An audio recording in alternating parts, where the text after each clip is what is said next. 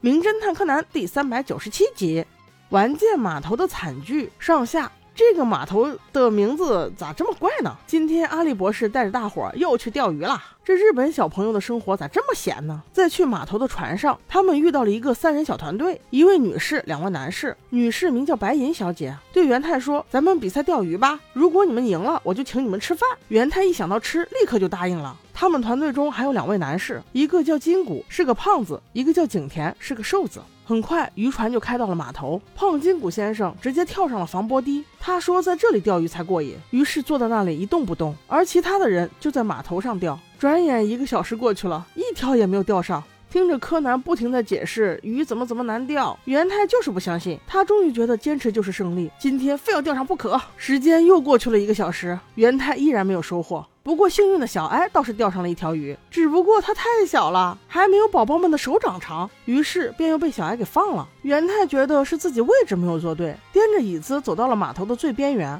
但即使是他换了位置，又过了一个小时，他们还是没有钓到。其实不只是他们，刚才那三个成人也没有钓到啊。元太正在琢磨着到底是什么原因，光彦突然就说自己的鱼钩动了，用力一拉，这才发现，哇哈，这条鱼还不小呢。这也算是他们的第一个收获吧。白银小姐走过来恭喜他们，并且真的请他们吃了饭。这不用花钱的午餐是真香啊！只可惜元太今天一反常态呀，还是坐在那里不过来吃，就是要钓上鱼才行。等大伙都吃完了，他也饿扁了，终究还是扛不过自己的肚子，迅速跑过来，用极快的速度把饭吃完，然后又回去钓鱼了。这让柯南都不禁佩服呀，今天的元太咋这么较劲呢？就这样，又过了好几个小时。大家仍然毫无所获，就连接他们的渔船都来了，还是没有钓到。钓鱼成人三人组说，他们今天没有钓到鱼，准备不回去了，到傍晚再换个地方钓钓试试。不过都一整天了，那个坐在防波堤上的人怎么还是一动不动呢？这让柯南觉得有些奇怪呀。反观元太还是磨磨唧唧的，大伙儿都把东西收拾好了，他的鱼竿还没有收。没想到就在这个时候，终于有鱼上钩了。不但元太的鱼竿动了，那个静坐一天的叔叔金谷先生的鱼竿也动了。这该不会是来了一个鱼群吧？但让人奇怪的是，金谷先生的鱼竿都被上钩的鱼拽到海里去了，他还没有反应，该不会是睡着了吧？船长先生走上去看了一下，才发现金谷先生竟然死了。柯南立刻让他先把金谷先生带到医院去，然后就是报警。如果死者是被毒死的，那么下毒的人只有可能是他的两个同伴。此时，白银小姐立刻追上去喊道：“老公，老公！”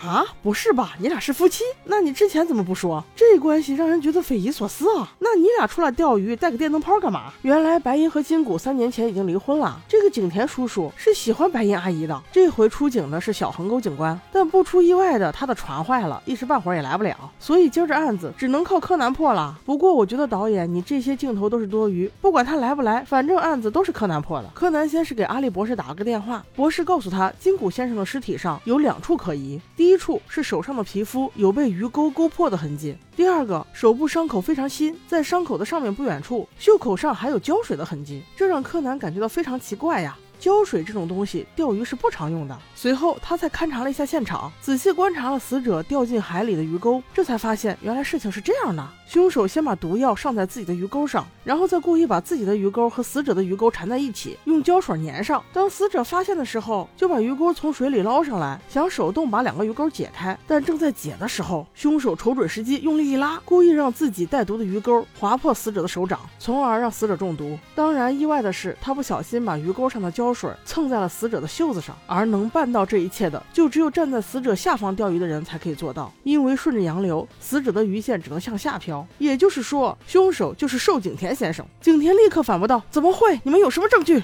柯南却说：“证据就在海里。”边说边把死者刚才用过的那根鱼竿用力一拉，果不其然，又带上来了一根鱼竿，而且在鱼钩上还留有淡淡的血迹。这一下景田先生无言以对了吧？忽然间他就崩溃了，竟然坐在地上默默的哭泣。他说白银是自己心中的女神，金谷却跟他说女人一定要新鲜的才好，所以他一气之下才想杀了她。白银听了这话。反而没有激动了。他解释道：“其实我老公跟我离婚是为了我好的，他生意失败，欠下巨债，不希望我跟他过苦日子呀。现在生活好了，我们能像朋友一样相处也是不错的。”这时，景田的电话突然响了，竟然是金谷先生打来的。对，没错，他没死，因为就医及时，他这会儿已经缓过来了。